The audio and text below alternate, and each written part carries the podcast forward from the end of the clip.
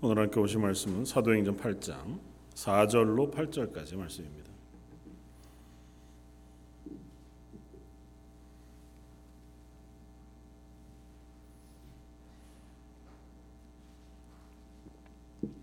사도행전 8장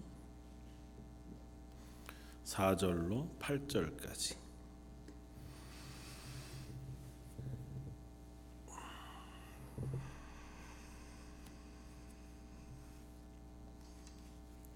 차였으면 우리 한 목소리 같이 한번 봉독하겠습니다.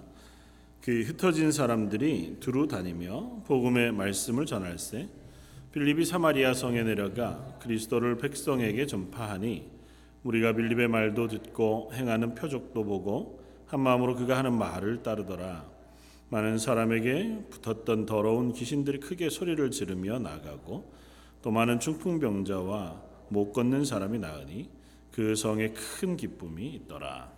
아멘.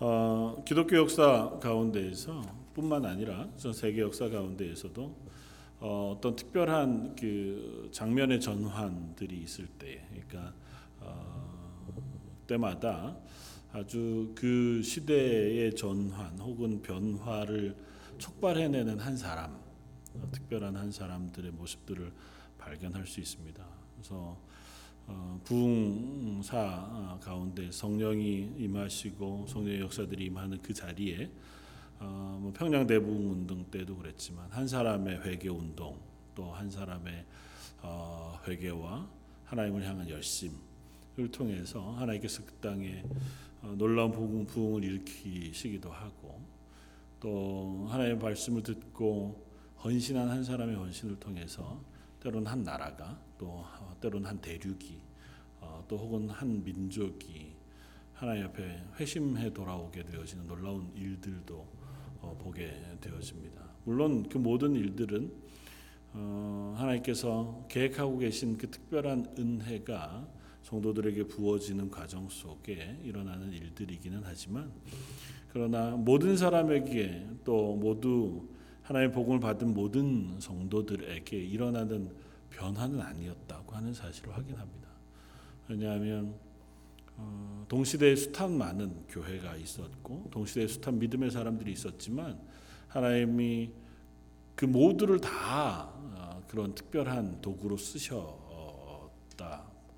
보기는 어렵기 때문에 물론 어떤 사람은 보내어진 선교사로 어떤 사람은 그들을 후원하여 보내는 선교사로 또 어떤 사람들은 교회 가운데에 그 교회의 신실한 일꾼으로 또 혹은 각 가정에서 혹은 각 지역에서 하나님의 사람으로 쓰임을 받았다 그렇게 보여지기는 하지만 그 중에는 아주 특별하게 하나님의 어, 일꾼으로 부르심을 받고 또 그 앞에 헌신해서 자기도 모르는 사이에 자기는 뭐 자기에게 주어진 아주 작은 일들을 했지만 그것이 큰 파장을 일으켜서 세계 역사 가운데 놀라운 변화를 일으키는 일들을 행했던 사람들의 모습을 볼 수 있습니다.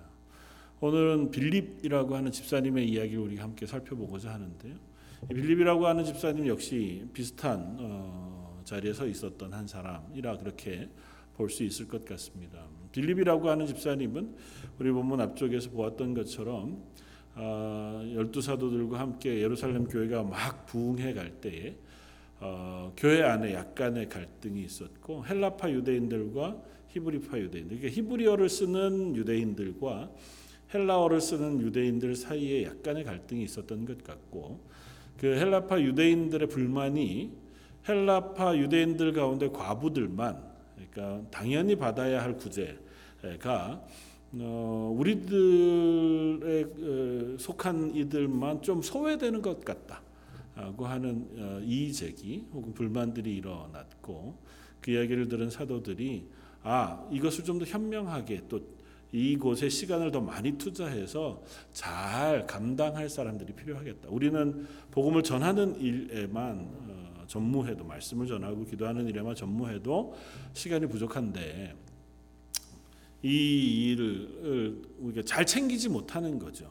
그래서 이 일을 전담하여 잘 챙길 신실한 사람을 세웠으면 좋겠다 해서 일곱 명의 집사님을 세우게 됐고 일곱 명의 집사님들은 살펴보았던 것처럼 모두 다 헬라파 유대인들 중에서 일곱 명의 집사님을 세우게 되었습니다. 그래서 아무래도 불만과 혹은 이의 제기가 있었던 부분들을 잘 해결하기 위해 어, 그쪽에 특별히 신실하고 하나님 앞에 칭찬 듣는 사람들 일곱을 세워서 그 일을 감당하게 했다고 하는 이야기를 읽었고 그 바로 다음에 일곱 집사님 중에 한 사람이었던 스테반 집사님의 순교 이야기를 7장에서 길게 다루고 있습니다. 그리고 스테반 집사님의 순교 이야기라기보다 스테반 집사님이 잡혀서 공회에 변론하는 내용이 훨씬 더 길죠. 그래서 스테반 집사님의 설교와 같은 그 복음의 핵심에 대한 이스라엘 백성의 처음부터 지금 예수님이 오셨던 그때까지의 하나님의 구원의 역사, 하나님의 신실하심에 대하여 스테반 집사님의 설교를 쭉 기록해 두고 있고 그 이야기를 들은 당국자들이 분노하여 스테반 집사님을 돌로 쳐 죽이는 사건이 일어나게 되었고 그 일을 기점으로 해서 예루살렘에 큰 박해가 시작되었다. 지난주에 살펴보았던 것처럼 8장 1절은 그렇게 했습니다. 사울이 그가 죽임 당함을 마땅히 여겼다 쓰고 나서 그날에 예루살렘에 있는 교회에 큰 박해가 있어 사도 외에는 모두가 예루살렘 교회 모두가 유다와 사마리아 모든 땅으로 흩어졌다고 하는 기록을 우리가 읽을 수 있습니다. 그래서 지난주에 흩어지게 하시는 하나님 또 흩어진 이들을 통하여 하나님의 일을 여전히 감당하게 하시는 하나님의 은혜 역사에 대해서 우리가 살펴보았다면 오늘은 그 흩어진 사람 중에 대표적인 한 사람을 기록해 놓았는데 그것이 바로 5절부터 시작되는 빌립 집사님이라고 하는 한 집사님의 이야기입니다. 4절 5절은 이렇게 연결이 됩니다. 그 흩어진 사람들이 두루 다니며 복음의 말씀을 전했다. 이렇게 씁니다. 그러니까 그냥 흩어졌어요. 흩어진 거는 쫓겨서 도망친 거죠. 핍박이 일어났고 환란이 일어났어요. 예수 믿는 사람들을 스테반 집사님 죽이듯이 이제 죽이려고 하는 시도들이 예루살렘 안에서 크게 일어난 겁니다. 그러니까 그 위협이 너무 어, 강하니까 그냥 피하는 정도, 그냥 숨어 있는 정도 가지고 되지 않았던 거예요. 그래서 예루살렘을 떠나서 도망하기 시작한 겁니다. 그러니까 예루살렘에 가만 머물러 있다가는 모두가 죽임을 당할 수밖에 없을 것 같은 위협이 시작되었으니까 사도들은 그 와중에도 교회를 지켜야겠다 생각하고 예루살렘 교회에 남아 있었지만 비교적 어, 남은 사람들은 예루살렘이 아닌 다른 지역으로 옮겨가기 시작했고 그 흩어짐이라고 하는 것은 어, 자발적인 흩어짐이 아니라 어쩔 수 없이 도망치게 되어지는 상황이 그렇게 돼서 나는 가고 싶지 않지만 도망쳐야 하는 그 상황이 돼서 사마리아와 유대의 전 지역 그리고 이방 지역까지 다 흩어져서 그곳에 정착해 살아갈 수밖에 없는 상황이 되었는데 그 상황 속에 흩어진 무리들이 흩어졌으나 그리스도인임을 잊지 않았어요. 흩어졌으나 그들 가운데 있는 복음의 그 뜨거운 열정을 놓칠 수 없었습니다. 그래서 흩어진 곳에서도 그들이 복음을 증거하기 시작했다고 하는 사실을 성경은 이야기하고 있고 그것이 하나님의 복음이 확장되어지는 또 다른 한 방식이기도 하다는 사실을 지난주에 살펴보았습니다. 그 와중에 한 사람 빌립이라고 하는 집사님이 계셨는데 5절에 빌립이 사마리아 성에 내려가 그리스도를 백성에게 전파했다. 이제 예루살렘에서는 쫓겨났으니까요. 사마리아 성을 향해 어, 나아갔습니다. 지도상으로 보면 위쪽 북쪽으로 올라간 거죠. 어, 지역으로는 이제 내려가 예루살렘 성이 더 높으니까 아마 그렇게 표현한 것 같고 거기 수도니까요. 사마라 성으로 내려가 그리스도를 백성들에게 전파했습니다. 어, 흩어졌고 도망쳐 나온 빌립 집사님이었지만 그는 사마리아라고 하는 땅에 가서 예수 그리스도의 복음을 증거하기 시작했습니다. 그리고 그 결과가 8절에 나오는데 그 성에 큰 기쁨이 있었더라.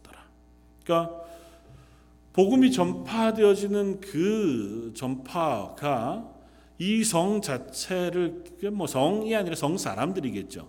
성 사람들을 기쁨에 충만한 자리로 옮겨 놓고 있습니다. 그리고 그 복음이 그들에게 전파되어질 때 놀라운 일들이 일어나요. 6절 무리가 빌립의 말도 듣고 행하는 표적도 보고 한 마음으로 그가 하는 말을 따르더라. 많은 사람에게 붙었던 더러운 귀신들이 크게 소리 지르며 나가고 또 많은 중풍병자와 못 걷는 사람이 나았다. 복음이 전파되어지고 예수 그리스도의 구원의 소식이 전파되어진 그 결과가 그들 눈에 혹은 피부로 와닿는 어, 회복 그리고 평안에 하나님 주시는 은혜의 부어짐이라고 하는 것으로 나타나기 시작한 거죠.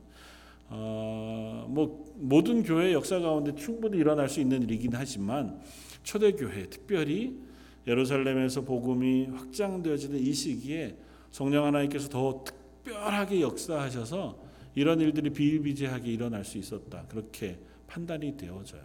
그리고 언젠가도 말씀을 나누었지만 이 기적은 어느 시점이 되면 잦아들기 시작합니다. 어느 시점이 되면 더 이상은 기적이 흔해지지 않아요. 왜 그럴까요? 언제쯤 그런 일이 일어날까요? 성경 역사 가운데 혹은 기독교 역사 가운데 성경이 다 기록되어질 때쯤. 그 신약 성경이 지금 사도행전 지금 본문 이 시점에는 아직 기록되어 있지 않을 때였습니다. 이때로부터 이제 조금 지나서 AD 50여 년쯤 때부터 사도 바울에 의해서 편지들 어, 바울 서신들이 쓰여지기 시작했고 그리고 좀 더 있다가 60년 70년대 되면서 복음서들이 쓰여지기 시작했고 제일 마지막 AD 90년 100년 정도 되었을 때 요한복음과 요한 1, 2, 3서 계시록이 쓰여지면서 신약 성경이 다 쓰여져요. 그러니까 그 시점까지는 아직 이 사람들에게 복음을 전하고 받아들일 때에 이 복음을 증거하는 증인, 사도 혹은 집사님들 혹은 교회 성도들의 증언이 유일하게 예수 그리스도의 복음을 증거하는 방법이었습니다. 그러니까 하나님께서 그들을 통하여 하나님의 구원의 소식을 전하셔야 했어요. 그 사람들이 보기에는 이 사람들의 말을 들을 만하죠. 그러나 이 사람의 말이 정말 하나님으로부터 주어진 하나님의 복음이라고 하는 것을 쉽사리 받아들이기 어렵잖아요. 그래서 하나님은 그들에게 성령의 특별한 은사를 부으시고 특별한 이적들을 행할 수 있는 일들을 보이시는 거예요. 그러니까 그 이적이 처음 그 사람의 이야기를 듣는 이들에게 이것이 하나님의 특별한 은혜이구나, 하나님의 구원의 사역이구나를 깨달을 수 있는 힌트가 된 거죠. 그런데 복음서가 좀 다 쓰여지고 성경 기록들이 다 쓰여지고 난 이후에는 이제는 성경 말씀으로 공인되어지고 교회가 붙잡고 있는 하나님의 말씀이 생겨나기 시작했다고요. 이미 초대교회 AD 100여 년쯤만 되어도 신약 27권의 성경, 구약 39권의 성경이 거의 다 어, 공식적으로 교회 안에 받아들여지고 있었을 때였으니까 이 교회는 성경을 통해서 예수 그리스도를 알아요. 성경을 통해서 하나님의 구원의 소식을 듣습니다. 그러니까 이적과 기적이라고 하는 것들이 더 빈번하게 일어나는 것이 조금은 이제는 음, 뭐 필요가 없는 건 아니지만 하나님께서 그런 시간들보다 말씀 속에 예수 그리스도의 구원의 은혜 그것들을 깨달아 알 수 있도록 역사해 주고 계신 것을 봅니다. 그래서 말씀을 깨달아 역사하고 말씀을 통해서 하나님 역사하시는 일들이 일어나요. 그러니까 물론 그 이후에도 기적들이 없는 것은 아니지만 이 초대교회 때처럼 우리가 폭발적으로 대단히 놀라운 일들이 계속해서 일어나고 있는 것은 아닌 것 같아 보여요. 그러니까 두 가지가 다 하나님의 은혜이지만 두 가지 다 하나님의 놀라운 기적 가운데 주어시 주어 주시는 어, 은혜인 것을 우리가 기억해야 합니다. 그러니까 죽은 사람이 살아나든 병자가 나음을 입든 우리가 성경을 읽고 예수 그리스도를 알게 되든 성경을 통해서 하나님의 구원을 깨닫게 되든 이두이 이 사실 모두가 다 하나님의 특별한 은혜가 아니고는 우리들이 가질 수 없는 거라는 사실 우리가 이해해야 돼요. 병자가 낫는 거야 눈에 보일 만한 특별한 일이니 기적인 것 같죠. 그러나 성경을 보고 성경을 통해 예수 그리스도를 알고 예수 그리스도를 구주로 고백하는 일이 내 속에 일어나는 것은 어쩌면 우리가 부러진 다리가 낫거나 우리의 불치병이 낫는 것보다 훨씬 더 큰 기적이라고 하는 사실을 우리가 깨달아야 합니다. 우리의 심령이 하나님의 말씀을 읽는다고 해서 하나님을 우리가 저절로 알게 되거나 우리가 저절로 하나님을 믿게 될 수 있는 방법은 없거든요. 성령이 우리 가운데 역사해 주셔야 돼요. 그러니까 성령의 역사로 우리 가운데 하나님을 알게 하고 말씀을 알게 하는 역사가 일어난다는 사실은 동일하게 성령의 역사로 병자가 낫고 기적이 일어나고 우리의 문제가 해결되는 것과 별반 다르지 않다. 그 하는 사실 우리가 염두에 둘 필요가 있다. 어쨌든 사도 어, 빌립 집사님에 의해서 사마리아에 복음이 전파되어질 때 이러한 일들이 일어났고 이러한 일들로 사마리아 사람들이 예수 그리스도를 받아들여 알게 되었습니다. 근데 이건 그냥 아 빌립 집사님이 복음을 전했더니 사마리아 사람들이 복음을 받아들였더라. 이렇게 받아들이기에는 너무 어, 특별한 사건이에요. 우리가 잘 아는 것처럼 사마리아라고 하는 지역은 어, 아주 특별한 지역이에요. 원래는 이스라엘 중에 한 부분이었죠. 남쪽 유다와 북이스라엘 그리고 북이스라엘의 수도가 사마리아였거든요. 그러니까 북이스라엘이라도 이스라엘 열두 지파의 열 지파가 모여 살던 땅이니까 다 아브라함의 후손이고 야곱의 후손들이 모여 사는 땅이었단 말이죠. 그런데 어, 우리가 뭐 익히 아는 것처럼 북이스라엘이 남쪽 유다보다 한 100여 년 먼저 아수르라고 하는 나라에 의해서 멸망합니다. 아수르란 나라에 의해 멸망할 때에 그 멸망한 아수르 아수르 멸망시킨 아수르의 어, 대왕이 이 북이스라엘 사람들을 다 포로로 잡아가요. 그리고 아수르의 정책이 뭐였냐 하면 혼합 정책이었습니다. 그래서 거의 3만여 명이 넘는 이 북이스라엘 사람들을 다 아수르 지역 각 곳으로 퍼뜨려서 흩어지게 하고 또 자기가 정복한 지역의 이민자들을 이 사마리아 지역으로 또 그만큼 보내요. 그래서 서로 혼혈 정책을 섞여 가지고 전부 다 같은 어, 아수르. 그러니까 지금으로 따지면 블레세 아, 바빌론이라고 하는 바빌로니아라고 하는 나라의 정책과 아수르의 정책이 미국하고 캐나다 비슷해 보여요. 어, 무조건 오면 다 아메리카. 미국은 좀 그런 게 있잖아요. 그래서 좀 섞여서 다 어디 출신인 게 중요한 게 아니고 지금 미국 사람인 게 중요한. 캐나다는 좀 비교적 어디 출신인 것도 인정해 줘서 각 문화별로 이렇게 후원도 하고 그 나라 말 언어 혹은 문화 그런 것에 대해서 배려하는 어, 구석들이 있잖아요. 아수르는 다 섞었습니다. 다 섞어서 전체가 하나 되게. 근데 바벨론이라는 나라는 좀 달랐어요. 각 지역 특색, 그 나라 인재들을 각각 등용해서 각자의 특색들을 좀 많이 어, 인정해주는. 그리고 나중에 로마도 그런 정책들을 피게 되는데. 그 북이스라엘은 그것 때문에 다 흩어지고 북 이스라엘 사마리아 지역에 살던 사람들도 다 혼혈이 됐어요. 그러니까 이 사람들은 아브라함의 후손이라고 불리기가 어려운 거예요. 남쪽 유다 사람들 입장에서는 북이스라엘 사람들은 그래도 어쨌든 우리가 여기 오랫동안 내려와서 살았고 또 율법도 희미하지만 우리가 지키면서 살아왔으니까 우리는 아브라함의 후손이야라고 하는 생각을 가지고 있지만 남쪽 유다 사람들 보기에는 오 아니거든요.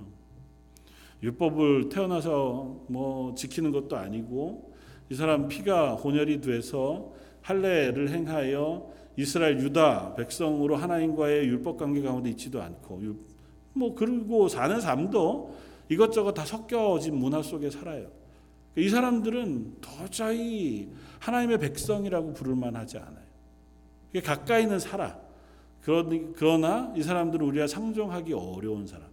특별히 이 관계가 언제 더 골이 깊어졌냐 하면 바벨론에서 70여 년 만에 다시 되돌아와서 성전을 짓고 성벽을 쌓을 때에 맨 처음에 사마리아 사람들이 우리도 거기에 껴주시오. 우리도 아브라함의 후손입니다.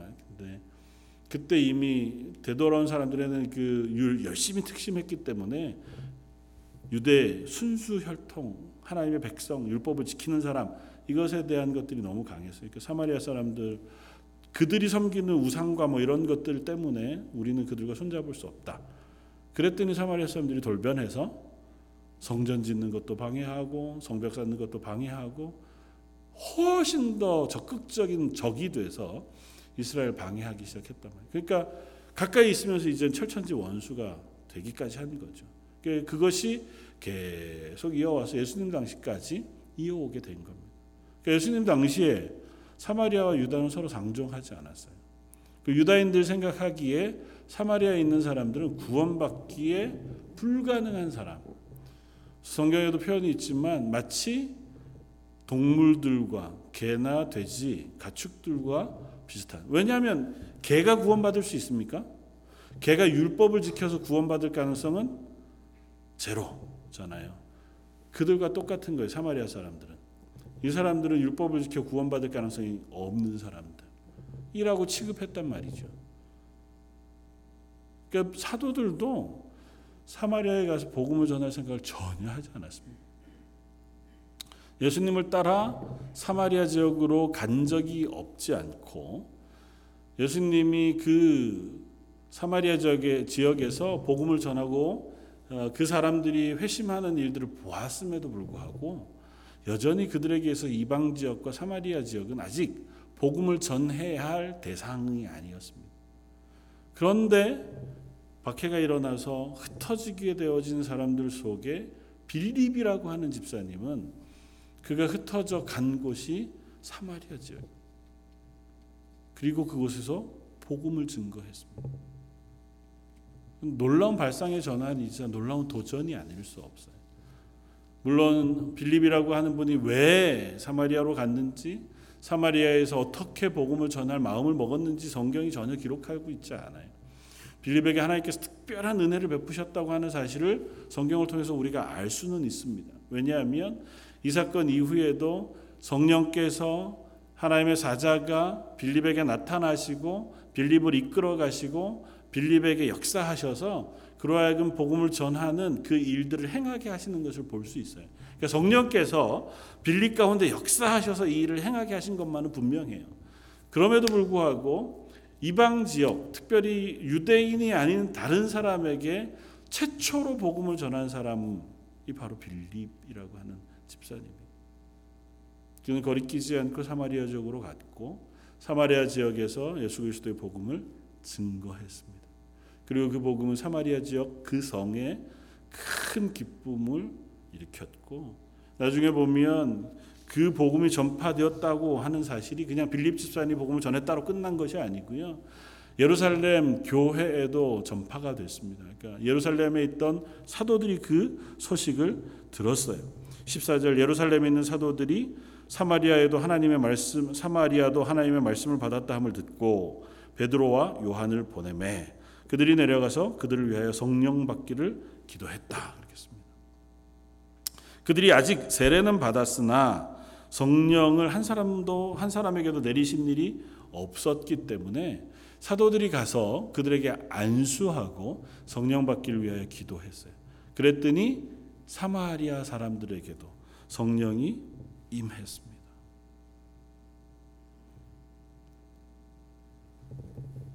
빌립이 복음을 전하고 복음을 받아 그것을 받아들이고 그것으로 인하여 기쁨이 일어나는 것은 어떻게 보면 주관적인 측면에서 복음이 전파되어진 거죠.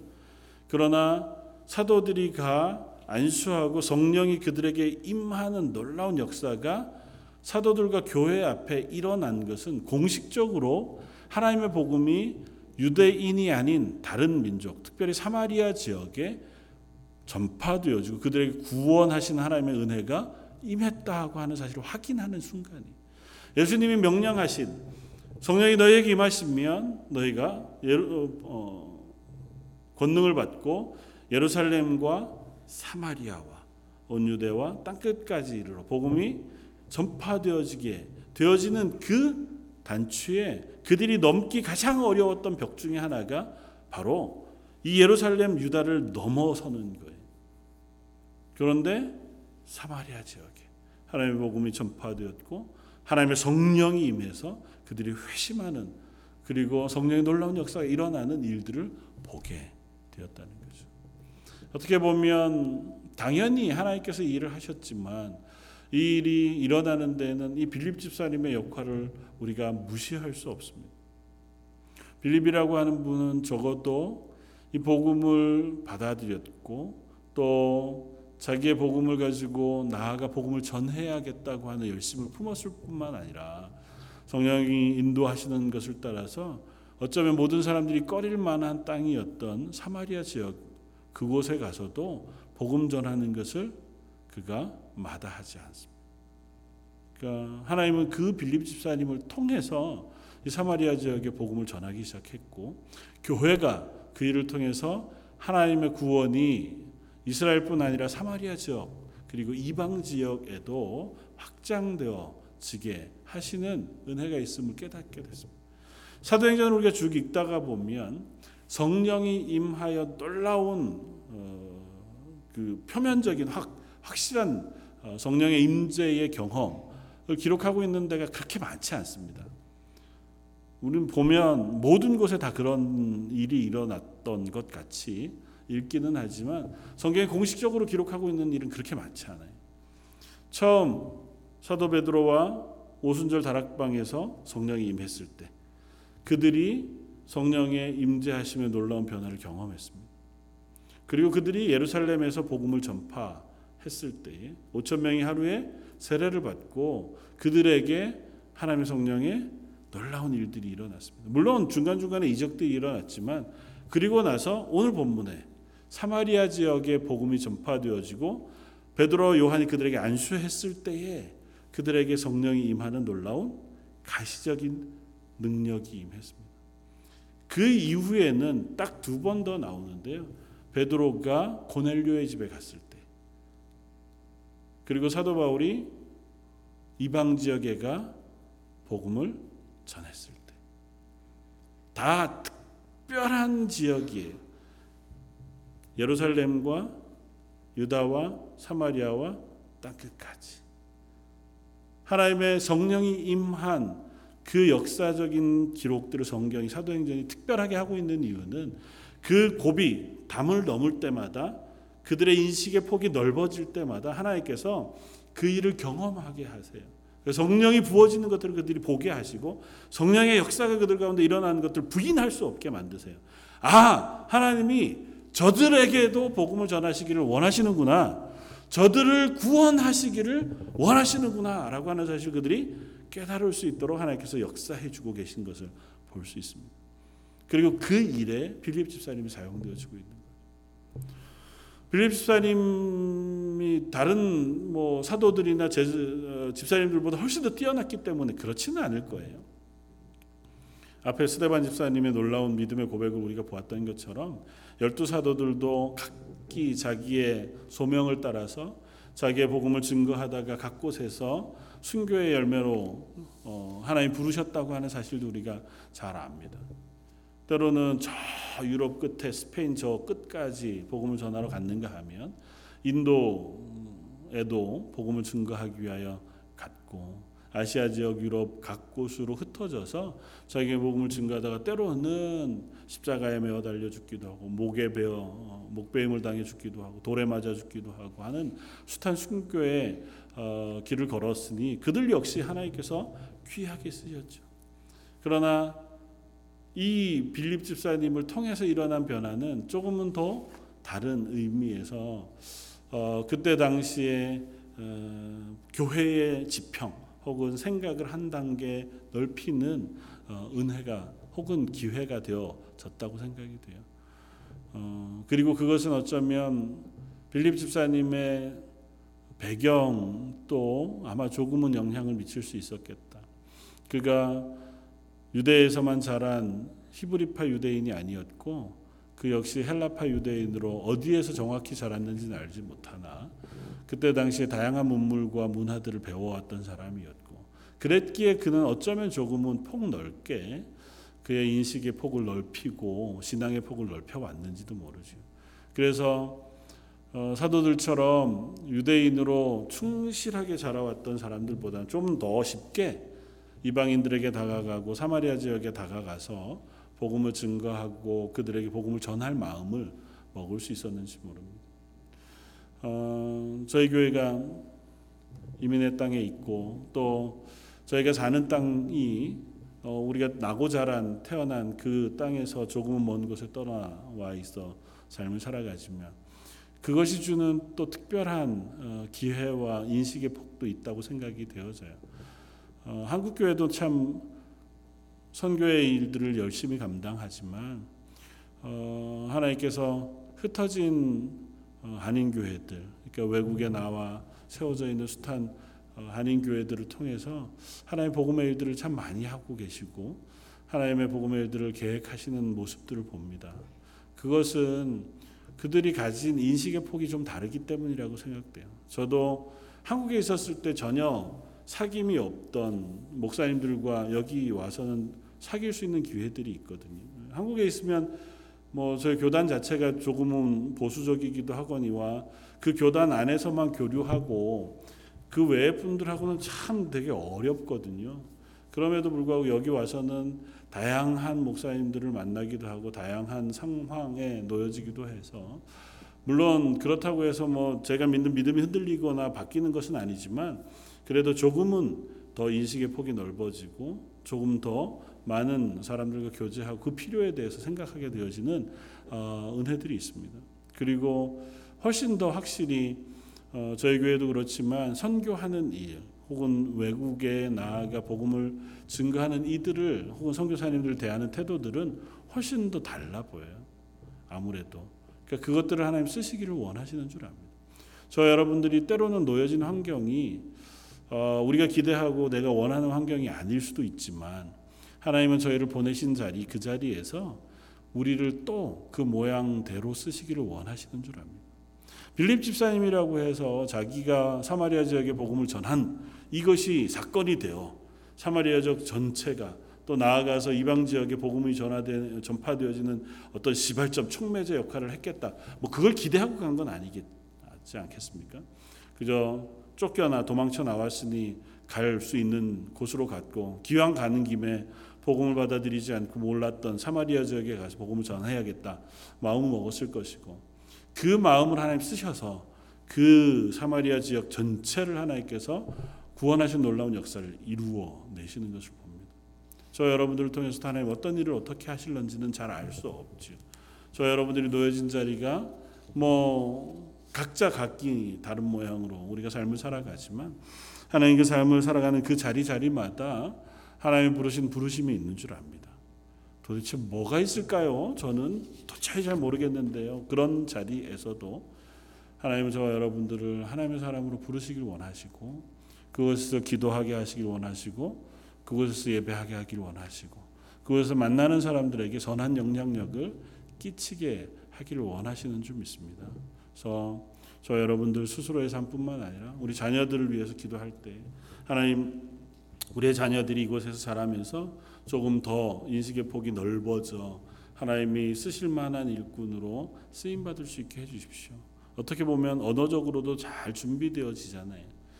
그 언어 능력 혹은 하나님께서 준비해 놓으신 그 믿음의 자 좋은 자질들이 어 뭐 선교사로 꼭 떠나지 않는다 하더라도 각자 사는 그 삶의 자리 혹은 하나님 부르심 자리에서 하나님 귀한 일꾼으로 쓰임 받을 수 있기를 위해서 기도한다면 하나님 우리의 자녀들을 어느 곳에서든 어떤 모양으로든 하나님의 일꾼으로 써 주시고 또 세워 주실 줄 믿습니다. 또 아울러서 런던 제 장로교회도 그와 같은 일 행할 수 있는 하나님의 사람들이었으면 좋겠고 그 일을 위해서 우리가 소망하면서 기도하면서 하나님 저희가 무슨 일을 할까요? 저희들에게 어떤 어, 일을 맡기시길 원하십니까? 이렇게 물을 수 있는 저 여러분들이 되었으면 좋겠습니다. 어, 본문 뒤에 우리가 뭐 길게 살펴볼 것은 아니지만 빌립 집사님이 복음을 전하고 사도들이 와 안수하여 성령이 임하는 것을 보고 한 사람이 특이한 제안을 합니다. 시몬이라고 하는 마술사가 사마리아 지역에 있었고 그는 그 지역에 꽤 존경받는 마술사였습니다. 그런데 사마리아 지역에 복음이 증거되어지고 빌립 집사님을 따라 많은 사람들이 회심하게 되니까 이 시몬이라는 사람도 똑같이 회심해서 전심으로 빌립 집사님을 따라다녔다 그렇게 성경을 기록해요. 그러니까 그가 회심한 거죠. 예수 그리스도의 복음을 받아들인 겁니다. 그런데 사도들이 안수하여 성령이 임하는 모습, 권능이 임하는 모습을 보고는 사도들에게 선뜻 돈을 내요. 그래서 돈을 내면서 어, 부탁합니다. 나에게도 그 능력을 주시면 좋겠습니다. 그래서 내, 나도 안수하면 성령이 임하는 이 권능을 제게도 좀 주십시오. 돈 주고 좀 살 수 있으면 제가 샀으면 좋겠습니다. 그렇게 이야기해요. 20절에 베드로가 이르되 내가 하나님의 선물을 돈 주고 살 줄로 생각하였으니 내 은과 내가 함께 망할지어다. 하나님 앞에 내 마음이 바르지 못하니 이 도에는 내가 관계도 없고 분깃될 것도 없느니라. 잘못 믿은 거죠. 그가 예수 그리스도를 믿었고 사도들을 따라는 다녔으나 그가 이 복음이 무엇인지에 대해 오해했습니다. 그리고 그에게는 더 혹한 것이 있었는데 이 능력이었어요. 평생을 뭐 어쩌면 마술사로 살았으니 사람들을 속이거나 혹은 뭐 그런 일들로 돈벌이를 하며 살았고 존경받으며 살았는데 거기에 비하면 이건 진짜 마술이잖아요. 그거 내가 가졌으면 좋겠다 하는 어떤 욕심이 있었는지 모르죠. 베드로가 그에게 말합니다. 네가 이 도를 잘 알지 못하는구나. 하나님 앞에서 네가 이 구원에는 분깃도 없고 또 관계도 없는 사람이다. 그런데 그렇게 끝내지 않아요. 그러니 가라 이렇게 끝내지 않고 그 다음에 이렇게 말을 덧붙입니다. 22절에 그러므로 너는 이 악함을 회개하고 죽게 기도하라. 혹 마음에 품은 것을 사하여 주시리라. 회개하고 기도해라. 혹이라고 표현되었지만 원문을 따르면 이건 혹시라도 그럴 가능성이 있다는 의미는 아니에요. 네가 회개하고 기도하면 하나님께서 내 마음에 품은 것을 반드시 사해 주실 것이다고 하는 표현이에요. 그러니까 너 회개하고 꼭 기도해서 그 마음에 품은 악을 사함을 받아라. 그렇게 권면하는 권면을 하고 있는 겁니다. 그리고 23절에 내가 보니 넌 악독이 가득해 불의에 매인 바 되었다고 표현해요. 이 표현은 앞에 있는 마음에 품은 것을 사해 줄 것이다고 하는 표현과 같은 표현입니다. 네가 마음에 품은 것을 하나님 네가 기도 아니 기도하면 하나님께서 네 마음에 품은 것을 사해 주실 것이다 고 하는 이 표현이 뭐냐하면 마음에 품은 것을 사함 받기 위해서 먼저 회개하고 하나님께 붙잡히라는 거예요. 하나님을 붙들라는 겁니다. 기도하는 게 간구하다는 의미지만 하나님께 붙어 있다는 의미로 쓰이는 단어를 쓰거든요. 여기에서. 근데 네가 지금 하나님에게 붙어 있어야지 불의에 붙어 있어서는 안 된다는. 불의에 붙어 있지 말고 너 위치를 바꾸어라. 회개하고 죄에 붙어 있지 말고 하나님에게 붙어 있어 네가 하나님의 구원받은 자리에 서도록 그렇게 권면하고 있는 겁니다. 같은 복음을 받습니다. 어, 시몬이 받은 복음도 빌립 집사님이 받은 복음도 다르지 않습니다. 물론 그들의 출신이 다르고 그들의 형편이 다를지는 몰라도 하나님께서 그들을 동일하게 구원하시길 원하셨습니다. 그러나 한 사람은 그 복음의 일꾼으로 쓰임을 받아 사마리아적 전체 복음을 전하는 사람으로 어, 세움을 받을 수 있었는가 하면 어떤 사람 이 사람 시몬이라고 하는 사람은 자기의 욕심이 더 앞섰어요. 이 놀라운 능력을 내가 가지면 사람들로부터 좀 더 존경받겠다 고 하는 엉뚱한 욕심이 자기를 가로막은 거예요. 그러니까 중심이 나에게 있었던. 사도 베드로가 말합니다. 네가 아니라 하나님에게 붙어 있어라. 너에게 이 복음을 전하신 이유가 뭔지 혹은 너를 구원하신 뜻이 무엇인지 하나님께부터 하나님께 묻고 하나님의 뜻을 구하는 것. 그것이 그리스도인의 길이라는 거죠. 저 여러분들이 그리스도인으로 사는 것도 마찬가지일 겁니다. 여전히 그 둘 사이에서 우리는 아마 왔다 갔다 하는 어, 정도쯤의 삶을 살아가고 있는지 모르지만 어, 나가 아니라 하나님 뜻은 뭘까? 하나님은 무엇을 위하여 날 부르셨을까? 하나님 제가 하나님 앞에 어떻게 살기를 원하십니까? 하나님 이곳 캐나다 런던 땅에서 하나님 나를 어떤 식으로 사용하시길 원하십니까? 이렇게 자주 물어볼 수 있는 저 여러분들이 되었으면 좋겠고 그리고 저와 여러분들이 그 물음에 반응해서 기도하고 예배하고 또 주변에 있는 사람들이 선한 영향을 미치는 아주 작은 그 일들이 우리로서는 작은 일이지만 하나님의 큰 계획 가운데서는 세상을 변화시킬 만한 놀라운 시작도 되어질 수 있으리라고 믿습니다. 우리는 그저 하나님 앞에서 오늘 하루 그 삶을 믿음으로 하나님 잘 살고 싶습니다. 기도하는 그 기도 가운데 하루를 사는 사람들인 줄 믿고 하나님 앞에서 저희들의 삶이 빌립 집사님처럼 스테반 집사님처럼 혹은 열두 사도들처럼 아닌 바울처럼 그와 같은 하나님의 놀라운 일꾼으로 쓰임 받을 수 있기를 원합니다. 그렇게 우리의 자녀들을 써주시고 우리 교회를 써주십시오. 기도할 수 있는 저 여러분들 되시기를 주님의 이름으로 부탁해 드립니다. 다시 한번 기도하겠습니다. 하나님 하나님의 복음을 들은 빌립 집사님 그가 박해를 통하여 예루살렘을 떠나가야 했을 때에 다른 곳으로 가지 않고 모든 사람이 꺼리는 땅 사마리아 지역으로 가서 그것을 복음을 증거하였고 그 복음을 증거하는 것이 시초가 되어 사마리아 온 땅에 예수 그리스도의 복음이 전파되고 구원의 놀라운 일들이 나며 성령의 임재가 일어난 것을 봅니다. 하나님 저희들도 이 땅을 살아가는 동안 저희를 통하여 하나님의 일들을 행하시기를 원하시는 줄 압니다. 저의 모양이 여전히 부족하고 저희가 선 자리가 어디인지 잘 알지 못하지만 그저 서 있는 이곳 살아가는 이 땅에서 하나님 기뻐하시는 일을 위하여 기도하고 믿음의 온전한 자리에 서서 어, 선한 영향력을 끼치고 복음을 증거하는 사람 되어지게 해주시길 원합니다. 그렇게 저희 런던 제일장로교 성도들과 또 우리에게 맡기신 자녀들을 믿음으로 세우셔서 저희들을 통하여 하나님의 놀라운 일들을 이루시는 하나님을 보게 하여 주옵소서. 오늘 말씀 예수님 이름으로 기도드립니다. 아멘.